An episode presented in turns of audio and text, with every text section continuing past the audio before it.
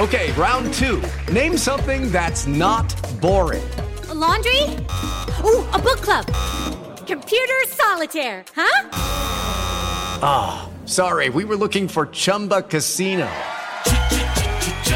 That's right. ChumbaCasino.com has over 100 casino style games. Join today and play for free for your chance to redeem some serious prizes. ChumbaCasino.com. No purchase necessary. Full prohibited by law. 18 plus terms and conditions apply. See website for details. With lucky landslots, you can get lucky just about anywhere. Dearly beloved, we are gathered here today to. Has anyone seen the bride and groom? Sorry, sorry, we're here. We were getting lucky in the limo and we lost track of time. No, Lucky Land Casino, with cash prizes that add up quicker than a guest registry. In that case, I pronounce you lucky. Play for free at LuckyLandSlots.com. Daily bonuses are waiting. No purchase necessary. Void where prohibited by law. 18 plus. Terms and conditions apply. See website for details. Hello, it is Ryan, and we could all use an extra bright spot in our day, couldn't we? Just to make up for things like sitting in traffic, doing the dishes, counting your steps, you know, all the mundane stuff. That is why I'm such a big fan of Chumba Casino. Chumba Casino has all your favorite social casino style games that you can play for free anytime, anywhere with daily bonuses. That should brighten your day a little. Actually, a lot. So sign up now at chumbacasino.com. That's ChumbaCasino.com. No purchase necessary. VGW. Void were prohibited by law. See terms and conditions. 18 plus. With Lucky Land slots, you can get lucky just about anywhere. Dearly beloved, we are gathered here today to... Has anyone seen the bride and groom? Sorry, sorry, we're here. We were getting lucky in the limo and we lost track of time. No, Lucky Land Casino, with cash prizes that add up quicker than a guest registry. In that case, I pronounce you lucky. Play for free at LuckyLandSlots.com. Daily bonuses are waiting. No purchase necessary. Void where prohibited by law. 18 plus. Terms and conditions apply. See website for details. Okay, uh, well that was rough. Welcome into another Maize n Brew post game podcast uh, here on the website. Managing editor Anthony Broome here with Sam Dodge, uh, who covered the game for us tonight, was in charge of the live tweets and all that stuff. And and Sam, I feel like we've only done a few of these. I know we've pledged that we were going to do more, but I feel like the last, well, really the last, the two that we've done together have both been pretty. I mean, I don't know if embarrassing losses is the right way to put it, but two pretty humbling and uh, right. thorough defeats. Right. Uh, I mean, people, if you don't find my Twitter uh, funny, you can blame me for that, and you can also blame me for the last two uh, losses because uh, I was live tweeting both those games, and they were bad, bad efforts. Uh, this one is, I mean, well, before we get into our thoughts, yeah. I'll just go through the score real quick. Um, Michigan loses 75 69 at Penn State. There's a team that was only, I believe, 1 and 11 in conference play coming into the night. Uh, easily the worst team in the Big Ten, not even all that close. And shades of 2013 when Michigan, you know, a team that ended up being the national runner up that year, went into Penn State and lost to a team that was 0 14 in conference play. So, uh, overall in the night, just not a lot of the problems that they had were things that we've talked about all season long and things that we talked about the last time that you and I did this after the Iowa game was that too much. I, I commend them for the fight and getting back into the game, and we'll talk. We'll talk about the John Beilein situation here in a second, but I was going to say, yeah, it's that's kind of the, the big one it, from tonight. Well, let's just let's just start there then. So John Beilein gets tossed uh, at the end of the first half. As a situation where pretty, I mean, the argument can be made that maybe Zavier Simpson there was a little bit of embellishment on his end, but a moving screen wasn't called. It led to a, a Penn State shot at the buzzer uh, to put them up forty to twenty seven and a half. That had already been a disaster. Like really, it was just the cherry on top uh, for Penn State's upset bid uh, in that first half.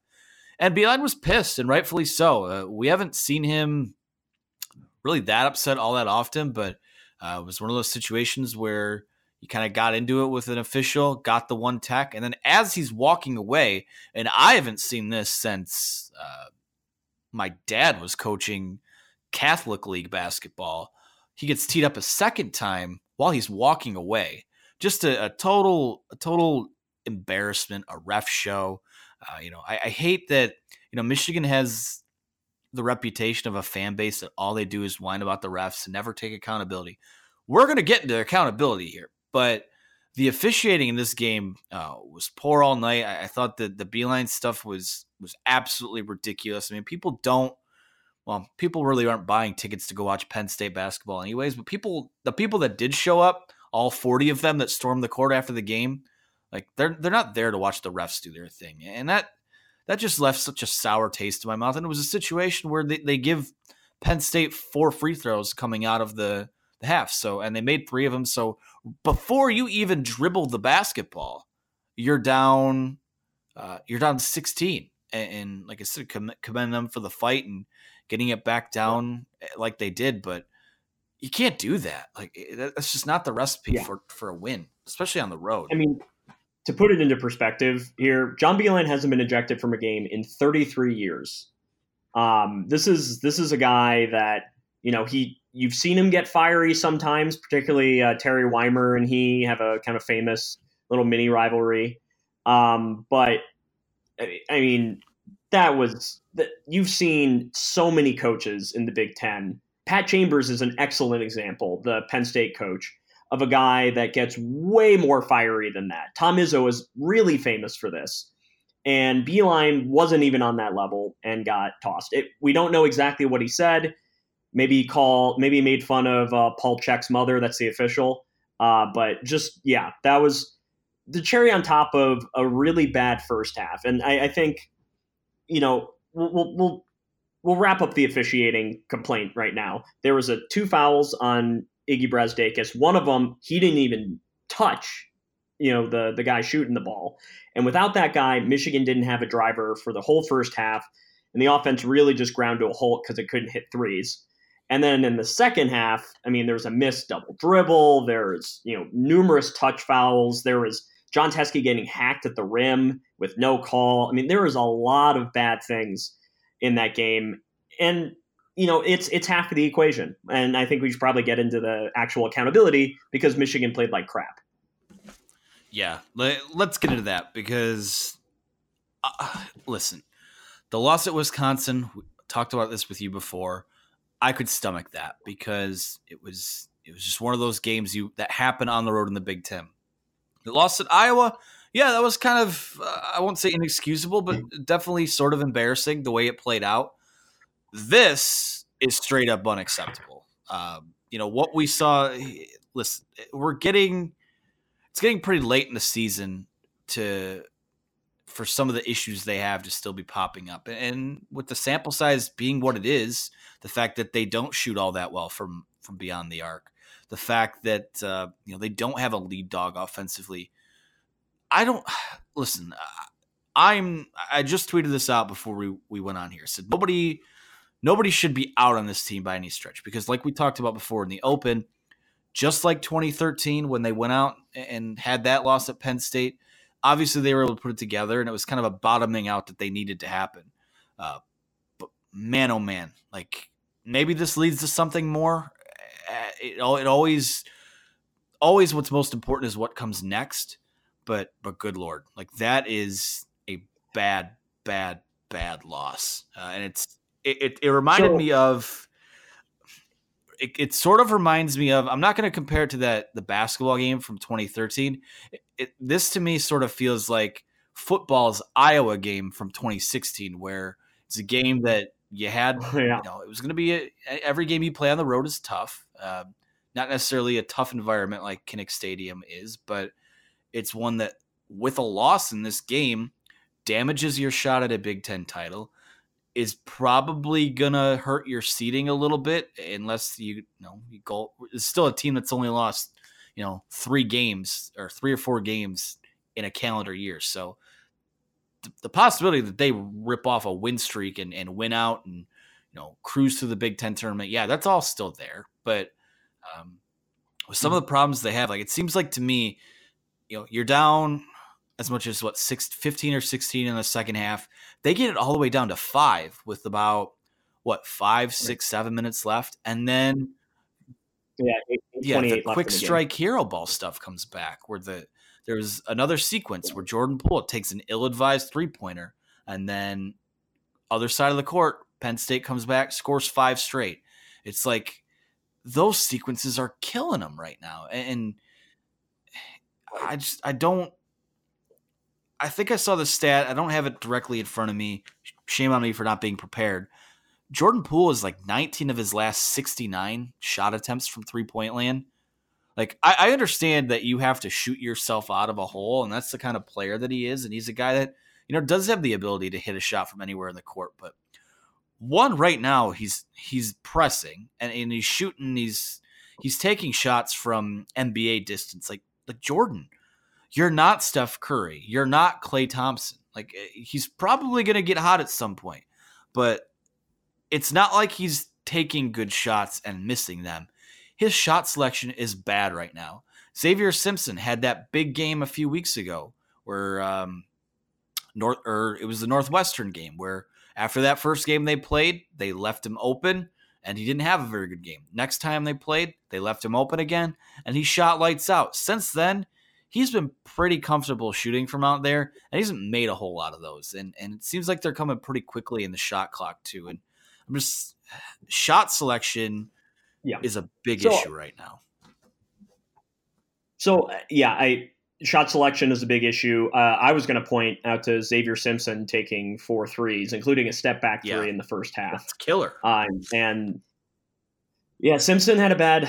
You know, he's you know he's a Naismith uh, Defensive Player of the Year candidate. He's you know a vastly improved player in a lot of ways, but he should not be taking that many threes. Uh, you know, you can excuse the open ones that he takes when nobody's respecting him, but at this point, he's not a guy that should be taking contested threes.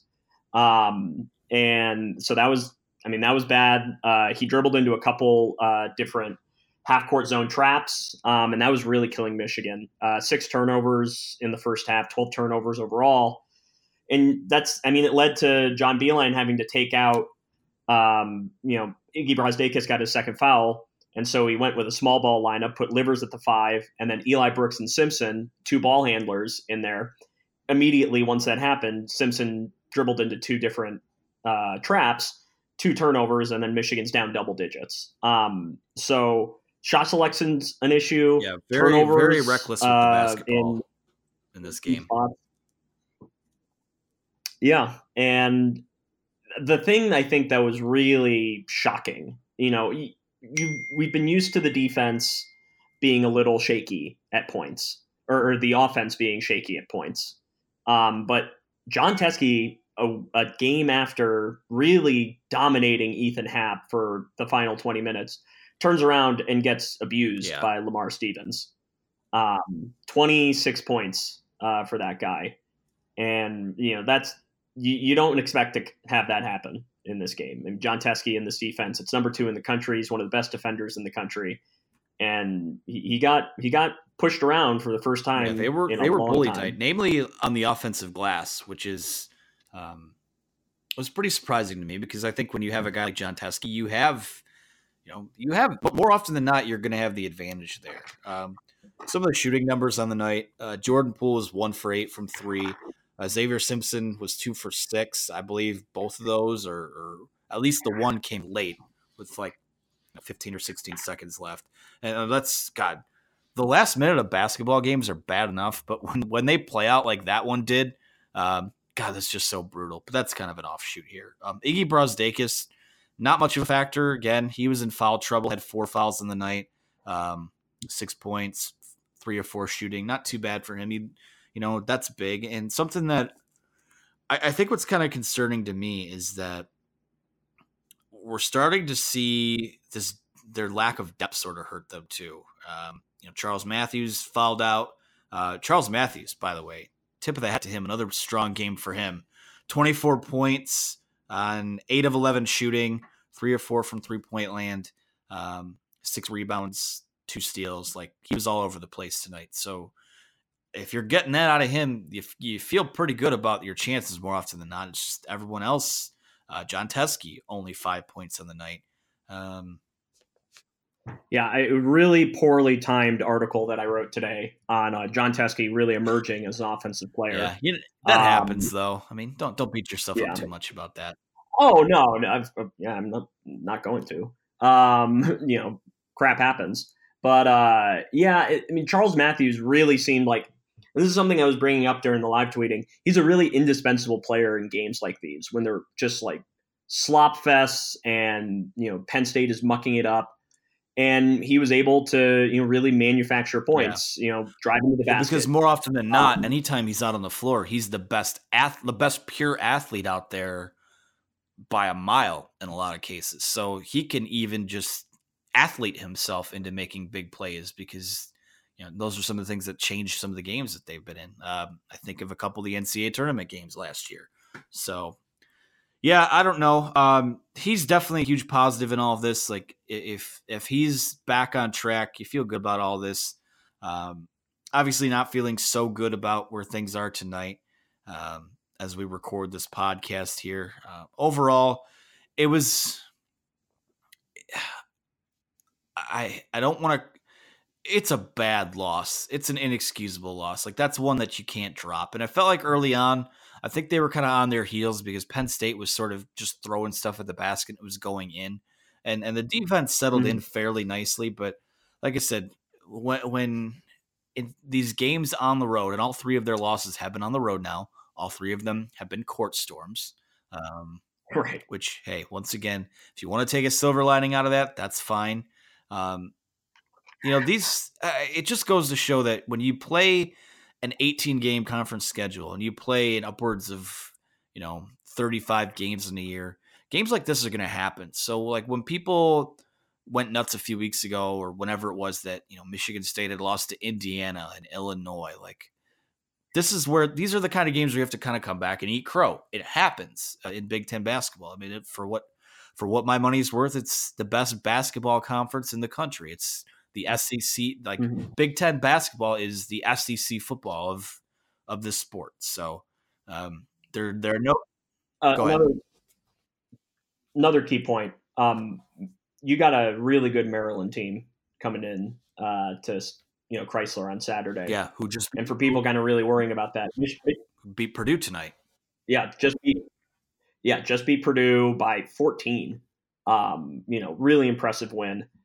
But Michigan hasn't lost consecutive games since 2017. They lost uh, to Michigan State and Ohio State on consecutive games, you know, right in the middle of that 2017 se- season when it was like, oh gosh, this team's not even going to make the tournament.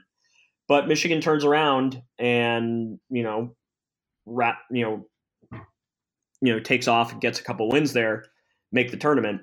And you're looking at this Maryland game, and you've got Bruno Fernando, in there, and Jon Teske is coming off a really bad performance against Stevens. Expect a response. You know, expect a team that's you know embarrassed, you know, fired up to respond, and um, it's something that they've done for the last three years exceptionally yeah. well. And I think this is a good point uh, that someone tweeted at me after the game. Um, and Duke, you know, this will Duke just came back from like 20 points down to beat Louisville. So mm-hmm uh, where is the tweet at? Uh, sorry, sorry, this is live. I know. Uh, basically said like, eh, I can't find the tweet right now, but it basically was saying that like the difference between how Michigan's game played tonight and what Duke's game played out tonight is that that was a you saw a team in Duke, and uh, mind you, didn't watch the game only because we were watching Michigan and kind of mopping things up there. Like that is a a comeback win that has a championship pedigree behind it. Whereas Michigan's was kind of right there for the taking still, despite all that had gone wrong. They could have had their own double digit comeback. And uh, you know, when when the moment when the moment was stared them in the face, when the moment was at its biggest and the game was there to be seized, they didn't seize it. So um, hey, it's right now it's not a championship caliber team. I have no issue saying that, but like I said, it's still early. We don't need to like nobody. It's not early. I mean, there's only six games left, but but there's still time to you know. Like I said, I I can't sit here and dwell on a loss like this because there's plenty of basketball left to be played. And will it prob will it maybe cost them a Big Ten title? It could. I still feel like that honestly, I think the Big Ten title is going to come down to the last game of the year uh, against Michigan State. Uh, yes, right now they're tied atop the Big Ten standings with Michigan State Yeah, at and 11 you're gonna three. you're gonna get them at home a week from this coming Sunday, and then you'll end the year at Michigan State. So you got a chance to change some narratives about your team this year with this little stretch run here. Like I said, a good good win by Maryland uh, over Purdue. Uh, you know, before the Michigan game. So Maryland's going to come in. They're feeling good about themselves. Uh, Michigan, it's gut check time. Um, you know, like I said, they're not they're not very deep, but the guys that they have, uh, you know, I'm not really going to to cite this on lack of depth because outside of Charles Matthews, no one else really played well at all. So those guys, like, I feel like if those guys just take care of business, show up, play well, play within themselves, uh, stop pressing. That's the thing that that's hurt them so much is that they, they've just when things have kind of spiraled against them, they're just trying to do too much. And, and I know that this team doesn't have an established go-to guy yet. Maybe we're seeing Charles Matthews become that guy. I'm not sure, but uh, you know, the hero ball stuff, the the bad shot attempts, like I think I think at times this team feels itself a little bit too much, and I think they got to step back from that, and and maybe this is the reset they need because they have not played consistently good basketball since late November. That's just kind of where we're at right now. Yeah. Um, just kind of wrapping up, I, as we said in 2013, um, or as we saw in 2013, um, Michigan went on to go to the national championship game about a month, a little over a month after they lost to Penn State. Um, and that Penn State team was even worse than this one because this Penn State team is actually eight of their 11 losses were by single digits in Big Ten play. They were always playing teams tough, but just never really coming through with that extra win. And so it was kind of a culmination of a lot of things tonight. That the Penn State team in 2013 was way worse than this, and that Michigan team was probably better than this one. Um, so there's plenty of time for Michigan to respond. They've got an excellent opportunity on Saturday. Um, offense has been kind of playing as, exactly as it has been, and it just came down to a defensive collapse today. Penn State scored 1.14 points per possession tonight, and that's something that you don't expect to last for too much longer. I think that's a good place to leave it, my friend. Um, tell the people where they can follow you on Twitter. You can follow me at, at SamGoDodge, and uh, you can also, if you're in the LA area, you can follow me at The Daily Pilot. All right, and you can follow me on Twitter at Anthony T. Broome. Follow the rest of our shows, uh, Apple Podcast, I, uh, iTunes, Google Play Store, using Maize n Brew Podcast. Obviously, Maize n Brew Twitter. Most of you follow that if you're listening to us, but it's at Maize n Brew. Um, we'll we'll unpack this a little bit more on the site. There'll be takeaways. Uh, I'm sure you'll have the the top plays or, or something out of this game. I'll have the Uh, least bad plays. I like the way you phrase that. That's good. Yeah. Um, but yeah, uh, we're not going to dwell on this one. Um, positive vibes only.